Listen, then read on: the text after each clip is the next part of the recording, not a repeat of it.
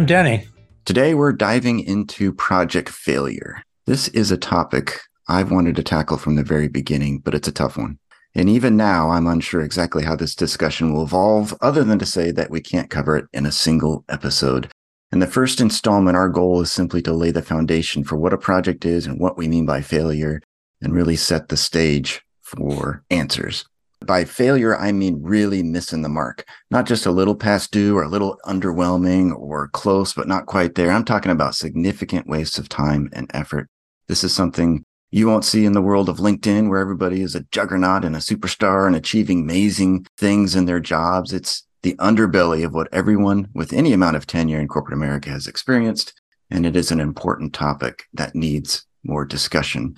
I've been dealing with it during my whole career and it's easy to get discouraged or become disgruntled by your situation or your coworkers or your organization leaders, or maybe all three at once. It's also easy to think that your projects are the exception, but they're not. Failure is all too common. Denny, do you want to start us off by defining a project? Yes, I think that's an important place to begin, but I, I do want to just comment briefly on your intro here. I, I have to agree. I've kind of been dragging my feet to get into this for the very reasons that you pointed out. And that is, it's just such a big, daunting topic. There are so many rabbit holes to go down in this. So I think it's going to be interesting to see what we can do to tease these pieces apart and make sense of what it is that we're trying to do. But to your point, let's start by making sure that we all have the same perspective on what is a project because I'm not sure that's entirely clear. It's actually pretty simple. It's a definition of a temporary endeavor that has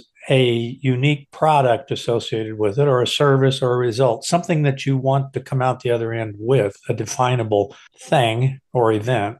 It's key that you keep in mind that a project is temporary. It has a defined beginning and end. It starts and then it finishes. Buried in there, there needs to be a real definition of the scope of what it is that you're trying to do and the resources necessary to do that, be that material or people. The three parts of a project that one needs to keep in mind are the time it takes to do it, the scope, in other words, how big is this thing that you want to invent or create or build, and how are you going to pay for it? What's the budget? So, time, scope, budget. We'll be talking mm-hmm. about those throughout this conversation today. Why don't we introduce a couple of numbers around failure at this point, just to emphasize the importance of what we're talking about? And I know we're not completely convinced statistics around this are accurate, and it's really not possible to get into all of the research and analyze how they got to their numbers and the study details to confirm they're valid. But I think they are instructive simply because the sheer magnitude of the numbers, and they all seem to point to very high failure rates, if nothing else. Also, the challenge here is that every project is different in a multitude of ways. First and foremost, the size of the project. Intuitively, we know that very small projects fail less than very large projects. That seems obvious. For that reason, I think we can assume many stats are helped by the easy ones, so to speak. So I'm pretty comfortable being able to narrow down a failure rate that is within a range. So most stats out there point to a failure rate at somewhere between 50 and 75%. These are projects that missed significantly on the time, the scope, the budget, or all three, all the way to utterly no value delivered. Quite frankly, this is consistent with my experience 50 to 75% of projects failing. How does that jive with your research and experience? This reminds me of an earlier episode in which we were talking about return to office statistics. And I hmm. can almost say to you, tell me what it is you would like me to prove statistically, and I'll go find those numbers to support you. Project management has been around for a while. The amount of research that's been done on it is staggering the number of PhDs that have been awarded to candidates who have studied this is mind-boggling. I've I've read a number of documents, uh, certainly not all because there are simply too many. But what I've tried to do is to distill some sort of sort of middle of the road numbers down mm-hmm. around these. And to be clear, there are wide variations in the numbers that you receive when you read these statistical reports. But I think it has to do with the perspective of the person doing that research. What is it that they already think they know?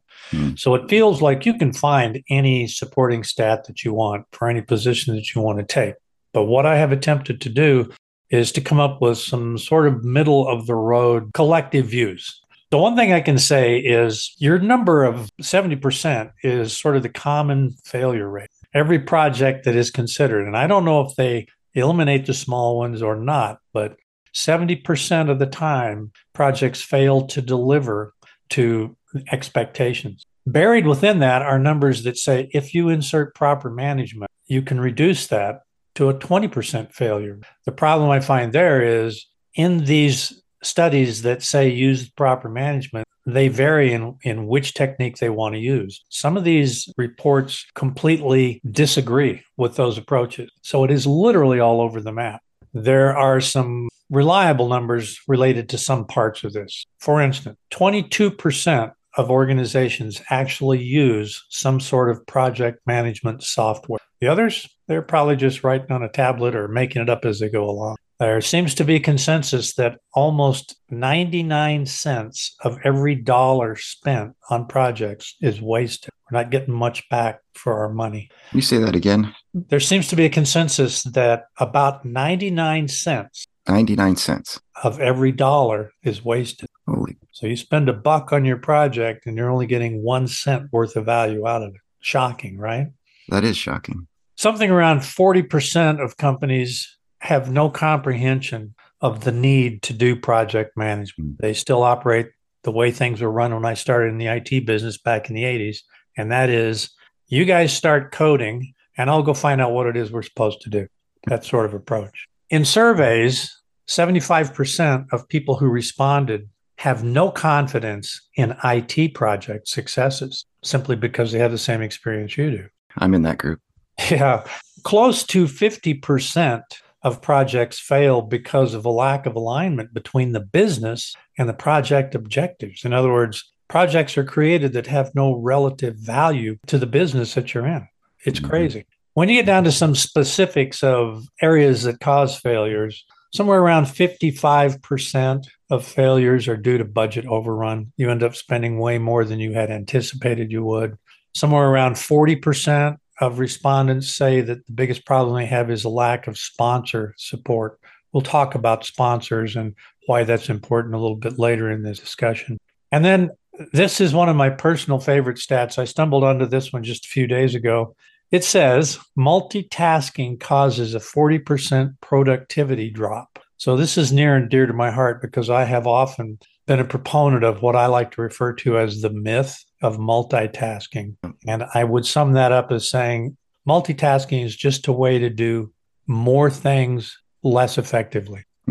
but there are numbers to support that. Those are the stats. Shocking, I know, but that's where we are. I'm a little surprised that you're more skeptical of project success rates than I am. Maybe I'm being generous with an estimate of 50 to 75% failure rate. You're saying it's at least 70%? Is that what I'm hearing? That's what you're hearing. Wow. So remember, Glenn, a lot of this is what is your definition of failure? And in the strictest sense, we've got those three elements of a project mm. we've got time, we've got scope, and we've got budget. In other words, how long is it going to take you? How much is it going to cost? How many people is it going to require? In pure technical terms, if you overrun any one of those, your project has failed. So you need to keep that in mind. It it may sound worse than it actually is, or it may be far worse than it actually sounds. It sort of depends on the project. Would you agree with my contention that the rate of significant failure, where you've delivered no value or it's just so far missed the mark that you could in no way consider it a success, is at least 50%? Yeah, I would say you're very close. It may actually be higher than that. Okay. Okay. So we're generally in agreement then. So you've talked about some of the important aspects of projects. Can you run through the phases of a project? Sure. And this will matter when you start talking about ways for things to go wrong. Let me just say that there is an organization called the Project Management Institute. This is an international organization. It's been around for a long time. And what it represents is people that have been in the business of managing projects for a long time and they have a weighty textbook that they use as a basis. It's called the Project Manager's Body of Knowledge. So this is not just some sort of lighthearted, made up approach. It's, a, I was going to say scientifically, it, it's not scientifically proven, it's operationally proven to work better than no management at all. And within this PMI perspective of project management, there are phases each of which has concise definitions about what should take place during those phases. So I will name them and then just really briefly explain what goes on in there. So the first phase of a project is initiation. Sort of makes sense. That's your startup. So that's when you would do the initial planning, the initial scope definition, try and figure out what it is that you're trying to build. That's when you would define who's going to be involved in this project. And importantly, this is the point at which you pick a sponsor, someone within the organization that is the ultimate executive authority over this project. That's critical because a lot of failures occur because of sponsorship problem. But that's all that upfront, the very initial thing where somebody comes up with an idea. There's enough research done to prove that it's an achievable objective, but not a lot of detail. So, phase one, initiation. Phase two is planning. And in the planning phase, you would, of course, get into things in more detail. That's where you would start to flesh out requirements, customer requirements, user requirements, that sort of thing. That's when you would start to define specific team members, who's going to do the work, those kinds of things. So you get into the real nuts and bolts. Now, there's likely to be significant difference between that initiation phase estimations of time and effort and the planning phase estimations of time and effort because you get into more detail. But nonetheless, what this represents is you're you're really sharpening your pencil and you're really paying attention to what's going on. You're trying to define the work to a degree of specificity that you have a, a higher uh, confidence in the numbers that you're using. Initiation, then planning. Third phase is execution. That's where we start to do the work. So that's where you start building whatever it is that you're going to build. If it's software, that means you're writing code. If it's building a house, it means you're delivering lumber to the job site. If it's building an airplane, it means you're starting to fabricate the parts that make the airplane. And at the same time that is happening, you enter phase four, which is called monitoring and controlling. So that's where the project team, the project manager, and whoever's involved with this is really paying attention day to day to what's going on. So you're making sure that you're on track time wise. You're making sure that the people that you need to be working on are available and working and you're making adjustments. So that's the controlling part. So we initiate, we plan, we execute, and while we're executing, we're monitoring and controlling. And then you're done and you have a closure phase where you wrap everything up. So those are the kind of generic titles that are associated with the work around any project. Got it. Okay. So we've got initiation, planning, execution, monitoring, controlling, slash adjusting, and then closure. And we should recognize failures happening at each of these phases, before the phases start, when the phases are done, between the phases, during the phases. it's everywhere. This I completely understand that the Project Management Institute has this kind of framework in place and it's great, but just knowing that there's a framework doesn't guarantee success because failure is happening all along the way. That's very true. What it means is there are just five different places to screw it up. a million ways to fail and like four ways to succeed. That's a good way to put it. And and I think that's the challenge of all of this is that we can define projects, we can define all these phases, but every one of these events that you embark on is unique. It is to produce or create or support or or do something that may or may not have ever been done before. It uses a combination of people that may or may not have worked together before. It has so many variabilities in it that it's almost impossible to, to create any sort of hard and fast approach to this. So this is probably one of the reasons why we have such high failure rates is it's complicated. Every project is different. And as you said earlier, if it's simple, well, you have a much higher probability of success. And maybe a good way to talk about this at this point would be to consider something that we all relate to, maybe building a house. Hmm. So there are things that you have to go through in building a house that fall into all of these phases. But it's something that's been done so many times by so many people that it's highly predictable. So I think it's far less likely you're going to have a massive failure in a project like that than say, I'm going to create a new piece of software that does something that's never been done before, or I'm going to build an airplane that's never been created because of the scale, because of the complexities. Some projects are more prone to failure just because they're harder. I would throw in there too team involved. When I think about building a house, I think of a team of specialists that have proven that they can do plumbing, electrical, framing, roofing. And it's a complex project when you're building a house because there's lots of different people involved and lots of timing issues. But I think what you're pointing out is in some of these failed projects, they're trying to do something new with unproven teams.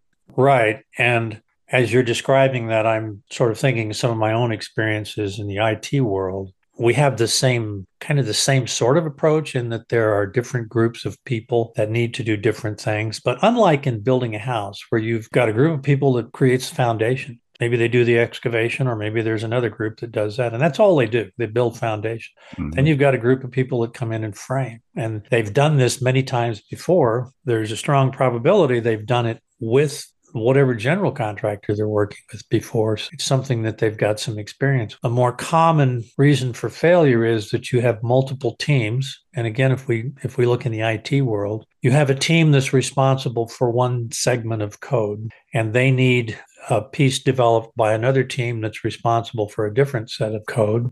These two teams have their own universes of things that are important to them and getting them to work together getting them scheduled, getting the right people available is infinitely more complex because this may be a one time event. You may have never worked with these people before. They may have never done anything like what it is you're trying to do before. So there's just more moving parts, uh, less uniformity. The house building, I think, serves as an excellent model for explaining how a project should work, how it should flow, how there should be a well thought out, planned, and executed approach with different teams, each of which that has a different skill. I think the IT world serves as just the opposite. It's the same sort of underlying approach, but with a whole bunch of different variables that lead toward less successful outcome. Not to say that you can't do it, and not to say that if you go into this ahead of time, understanding that that's the area of complexity that you can't figure out a way it just turns out that that seems to be a very common failure point is that interaction. Yeah one thing i appreciate about a construction site that uh, they're sort of well known for is the candid feedback. My house was built from the ground up and i do remember several instances being on site and seeing the foreman guy basically chew out someone because they did something that wasn't to spec or something that was wrong. One particular example, they put the header board on the house for a deck without putting the waterproofing tar paper underneath it. So it all had to come off and redone. This guy just chewed him out and the framer said sorry and went and fixed it. and maybe that's lacking in corporate America, that kind of, you know, acceptance of candid feedback and fixing things and getting it done.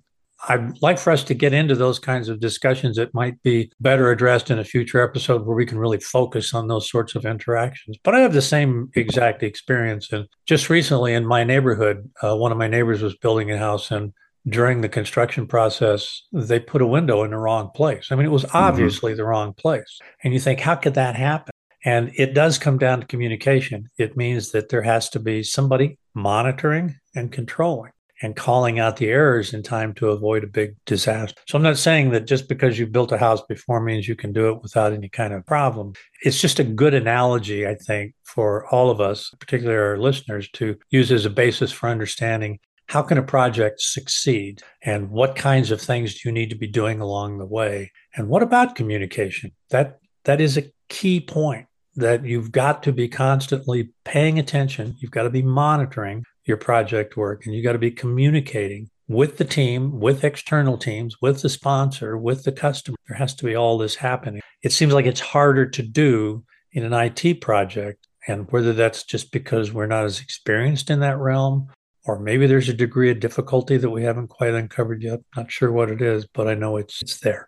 Maybe now is a good time to go through a few examples. I think we can all look at the phases of a project and appreciate the PMI's view on how to make a project successful. But I certainly have many examples of having all of that in place and still failing dramatically. So maybe it'd be instructive if we go through some examples in our own experience and in the public realm that might help illuminate some of this? What do you think?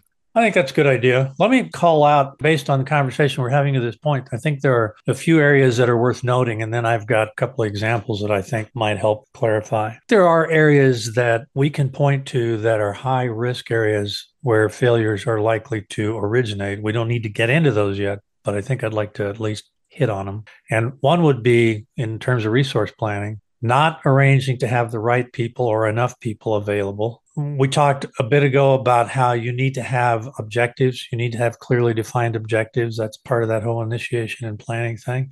And you'd be surprised at the number of projects that are undertaken that don't have that. One thing that I've seen happen many times is a lack of visibility, where you need people, not only the people that you're directly working with, but people like your sponsor and, and people within the organization to really see what it is that you're doing. And then communication, we just talked about that. That's a huge risk. If you're not communicating, if you're not really paying attention to what's going on, problems can happen. You know, there can be expectations because of a lack of clarity, that upfront thing of not having clear goals where people are expecting something that they don't get. And then there's the the final thing, which is the phrase scope creep, which sometimes it creeps, sometimes it runs, sometimes it gallops that's a, a, real problem with everything. And actually, all of those things kind of fall into some of the examples that I was going to mention. One that I think is a, a huge, dramatic, and insanely expensive failure happened a few years ago with Airbus, where they created that gigantic A380. You could put up to 800 people in that airplane. I mean, that's nuts. They built it. They built uh, like 250 of these airplanes and sold them less than half of them are still flying. And there were a number of reasons that this was a, an utter disaster. The first was that Airbus decided they needed something to go head to head with 747. Well, we've seen the 747 has fallen out of favor too. It's an expensive airplane to fly. The Airbus, the one thing that I remember about this that I think is worth calling out is that it had a real problem because it could not use every airport they were unable to land it at most airports. They couldn't accommodate the enormity of this. So it was really restricted in, in terms of where it could go. That was a billions of dollars of a disaster. I'll mention one other one real quickly, and that was back in the day when we used to have to rent videos, there were two competing formats. There was the VHS tape, which most people will be aware of, and then there was a competitor from Sony called Betamax. They were different formats to accomplish the same thing. A lot of people have never heard of the Sony Betamax because it was an utter failure. A lot of reasons for that, but it's something that makes clear that it's not just small companies. It's just not inexperienced companies that have failures. We're talking Airbus, big company, Sony, big company. I'm sure you got some examples you can throw out too, Glenn. Yeah, I think those are two good examples of a project kind of failing before it started. Would you agree that they had essentially misread the market and what was Com- needed? Completely. Gotcha. Let me give you an example of, from my own experience. I worked for a large wireless cell phone service company that had grown through acquisitions as it developed over the years. And one of the results of this kind of growth was that they had accumulated six different billing systems. And there were really just two billing systems that kind of handled most customers, but they had four others. And it's very easy to make an argument in a situation like this. Wouldn't it be better if we just had one? Because if you think about maintaining all of these billing systems for millions upon millions of customers, it's expensive. And if you're an ambitious executive, you'll argue that the future of retail and the way customers want to interact with their cell phone brands will require a completely new approach to customer service. Therefore, you've got to build a new system from scratch. That is, simply moving customers all to one billing platform that already exists isn't good enough. At one point, I was asked to help accumulate data about this project. This is when I was introduced to this massive amount of resources being put towards this project. The company had basically created a company within the company of contractors. Many different firms were involved. I'm not exaggerating when I say this company literally created a number of consulting firms in the market. That is, several people had figured out I just need to get a group of people, a group of developers together and sell it to this company. And they would pay hundreds of dollars an hour for these resources.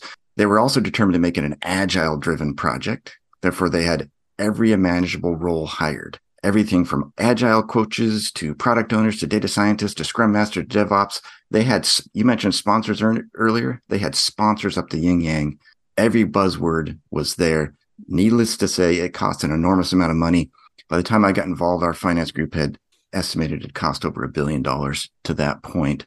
I was going to go into the project and help them understand how they were using the software development planning tools and whether by accumulating data from all these different teams, if we could make any sense of what was going on.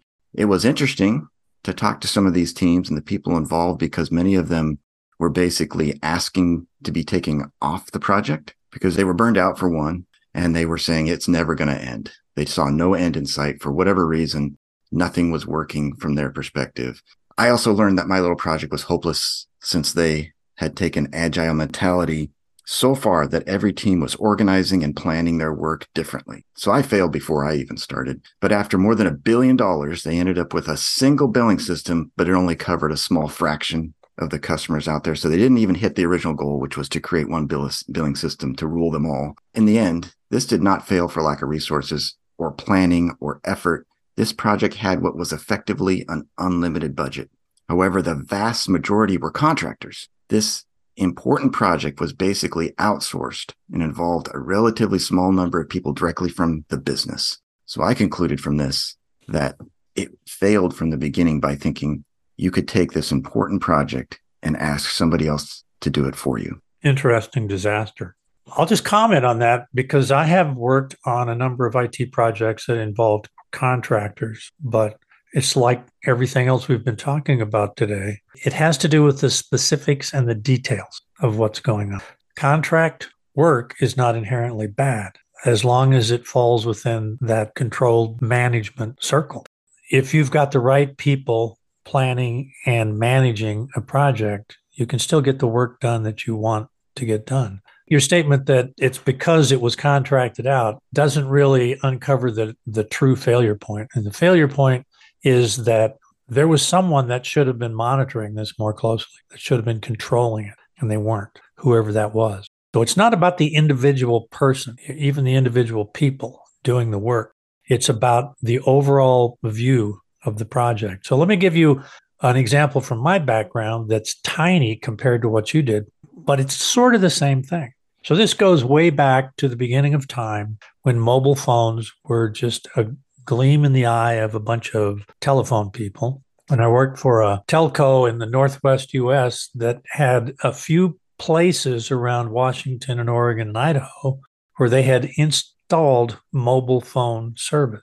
And these are the mobile phones that came with a briefcase sized box that contained a battery and a transmitter and giant handheld things. But it was sort of the first step. The project, if there was such a thing, involved let's create this opportunity for people to have telephones with them at all times. The failure around this had to do with the fact that there was no real project associated with it. It was just an idea that had people working on it that had no coordination, that had no plan, that had no timeline, that had no budget. And it failed for a number of reasons, but it also failed for all of those reasons. And it used technology that was inherently flawed. Uh, I, I got to tell you this this was back in the days when a lot of IT systems used magnetic tape, and they had these gigantic facilities that had tape machines that were running those big 12 inch reels. This actually used tape made out of paper. So it, for those of us who have been in the IT game long enough, we always hear these stories about punch cards, yeah. the IBM punch cards that were like three by five or something like that. And they had holes punched in them, and there was a machine that read them. And that was the way you coded. That was the binary data. Well, they used paper tape for this. So, one of the reasons they failed was they couldn't bill anybody because two thirds of the time the tape would break when they tried to read it. It's paper, right? that seems like a bad plan. It was a failure for a number of reasons. It had nothing to do with contract help and it had everything to do with there was no plan. There was no project around this. It was this effort that could have been managed by a project that wasn't. A better example, again, from my background, is just so you don't think it's just companies that are that are making dumb mistakes. This was a, a government project in the UK, the National Institute of Health, NHS, and they decided they needed to become an electronic medium. They needed to upgrade their system. So they had multiple hospitals throughout the UK and they were going to upgrade these. I worked for a, a company that got the primary contract to do this. So we had an electronic medical record, all of the associated components of it. So it was end to end. It had software that would manage from when the patient walked in the door until the bills were sent out to the insurance company. Everything in between, all the clinical stuff, all of the financial stuff, all the back office stuff, everything was there. It was just a matter of installing it. This was a government operation from the UK government that had an enormous number of project management people on it, a highly detailed plan, a defined scope and timeline and budget, and they missed everything. Hmm.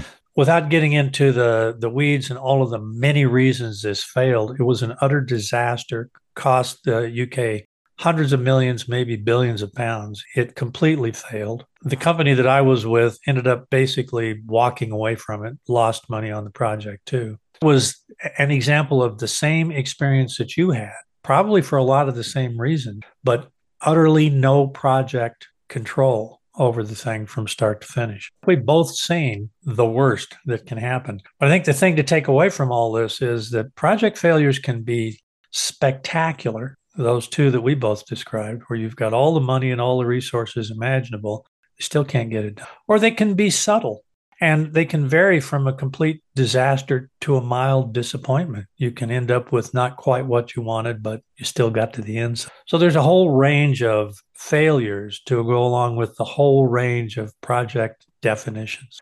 They all have the potential to succeed or fail for all the same reasons. Let me give you another example because what you just said, the potential to succeed or fail, makes me think of the likelihood of succeeding or failing and what you're trying to bite off in one bite. I worked for a Bill Gates wholly owned company at one time, and they had a, a lot of good people, lots of creative people, really cool business. However, they kind of struggled with in a lot of areas too. It had grown just like that cell phone company example by the time I started working there, it was a couple hundred million dollars. So not a giant co- corporation, but certainly large. And one of the issues they had is that they had all these systems that were designed for very small companies. So they had the bright idea, let's upgrade our back end office systems to one of the major providers, and some people call them eh, ERP systems, enterprise resource planning. And their bright idea was to replace them all at once. This was a big undertaking, but it had, of course had a strong business case. Looking at the state of their current company systems, it was apparent they were not going to be able to scale much farther.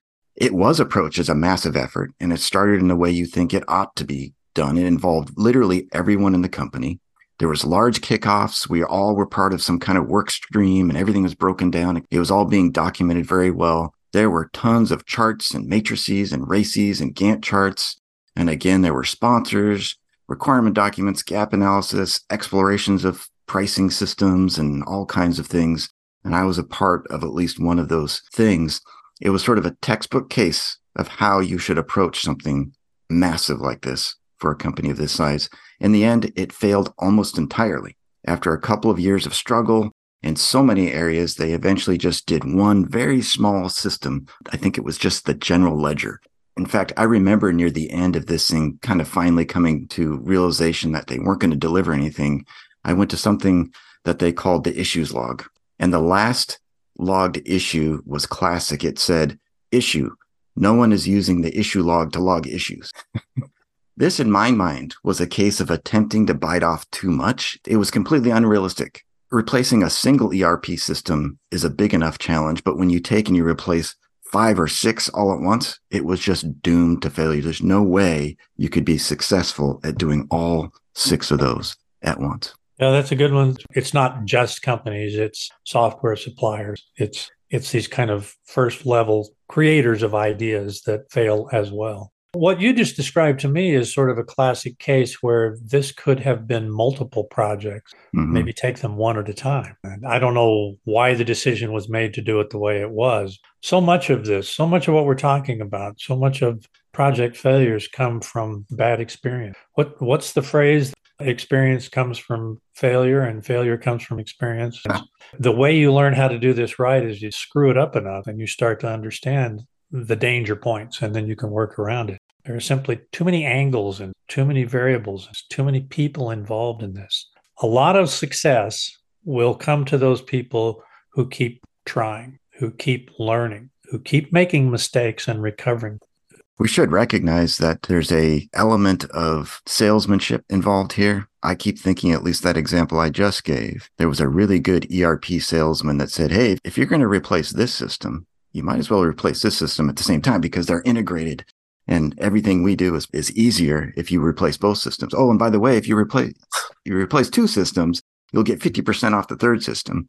And then we throw in the fourth system. If you're going to do three systems, you might as well just take the fourth system. And I've seen that are basically throwing in extra modules just because you're spending so much on the first three you might as well take the fourth. It's not really free, of course, because there's a huge amount of integration work that needs to happen, and only they can, of course, do it.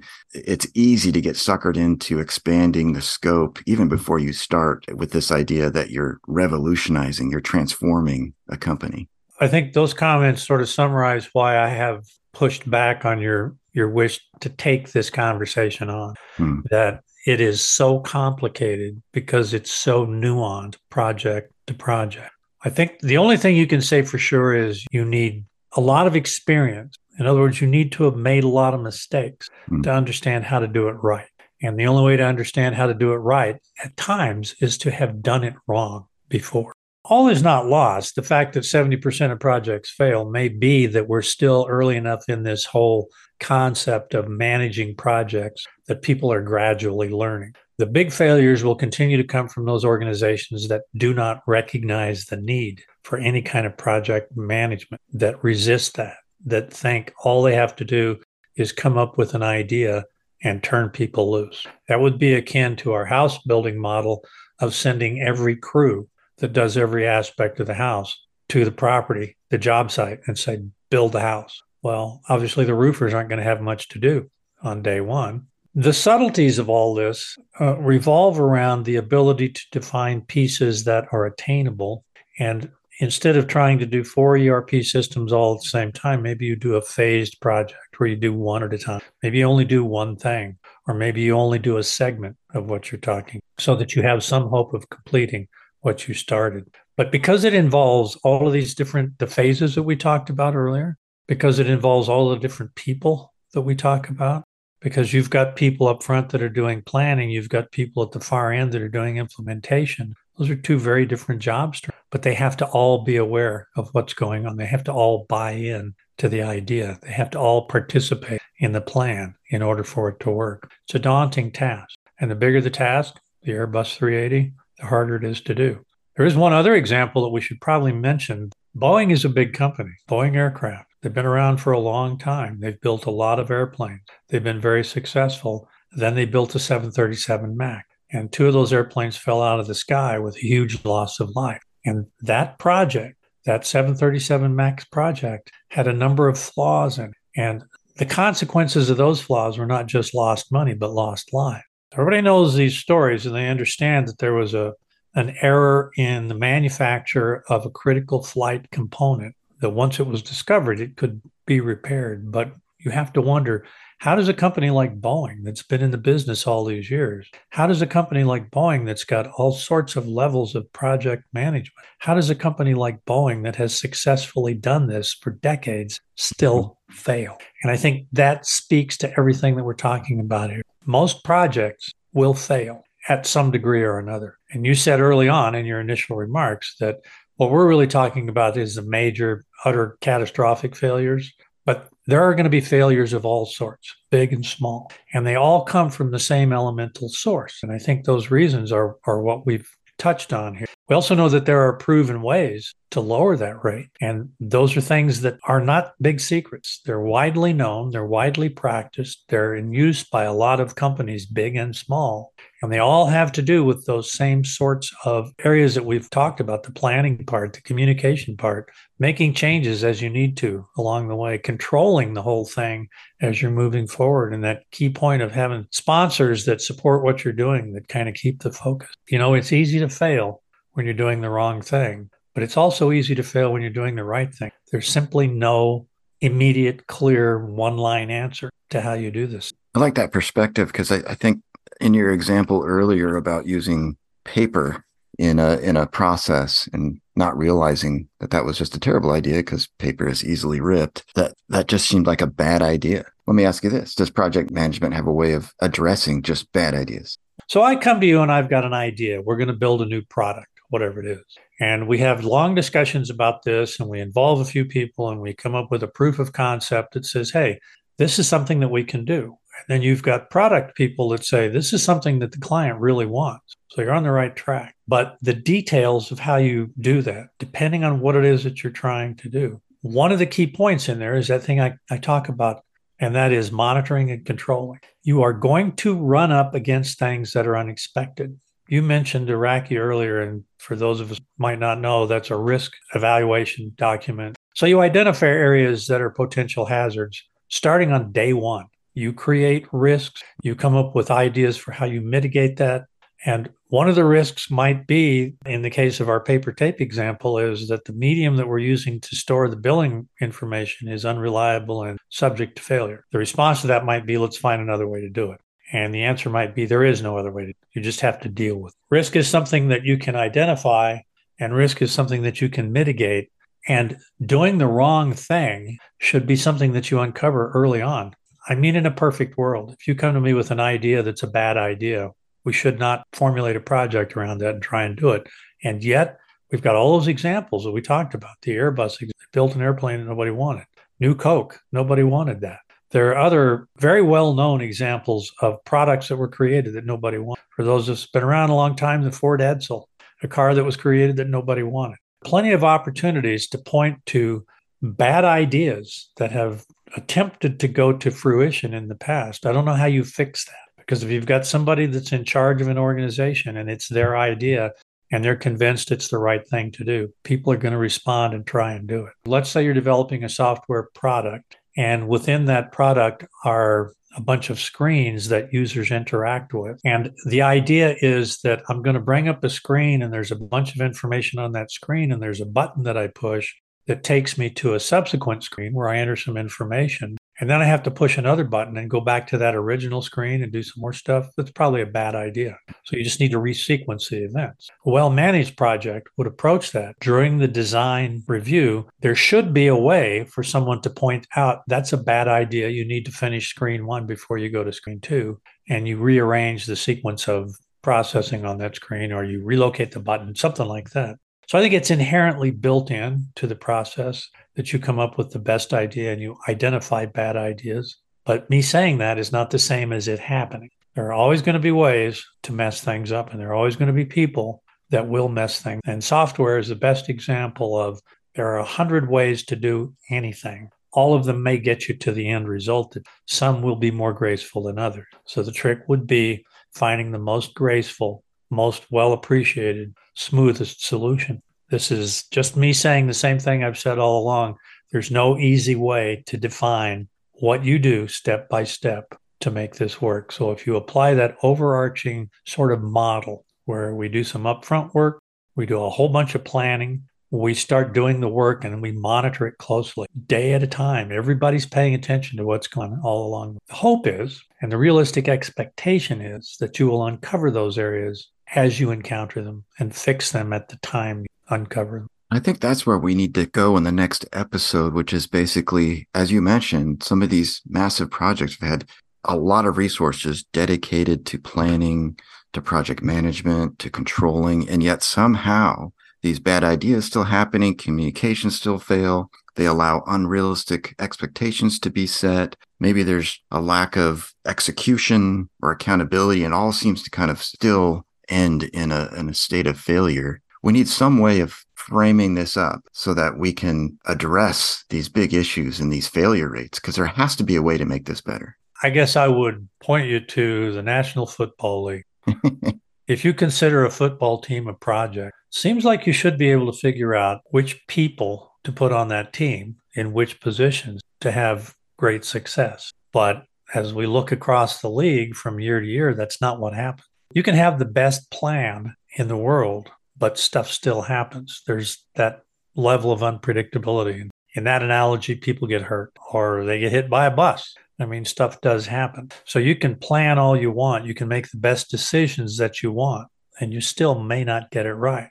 Back to our world of project management, you need to put together a roster of all the people that you want on your teams to do this work. And you want to get the best ones you can, but you have to coordinate what they're doing for you with what they're doing for everybody else that they are responsible. You have to be looking at this every single day. You have to make adjustments every single day. And those adjustments may be personnel moving in or out. They may be adjusting scope. They may be adjusting expectations. They may involve you going back to your sponsor and saying, This thing that we thought we could do, we can't do in this release. We need to create either a second phase, a new project, or we need to abandon that, or we need to change the solution. It's got to be nimble to adjust. Underlying that, it's still a failure because everything you said you were going to do, you can't do.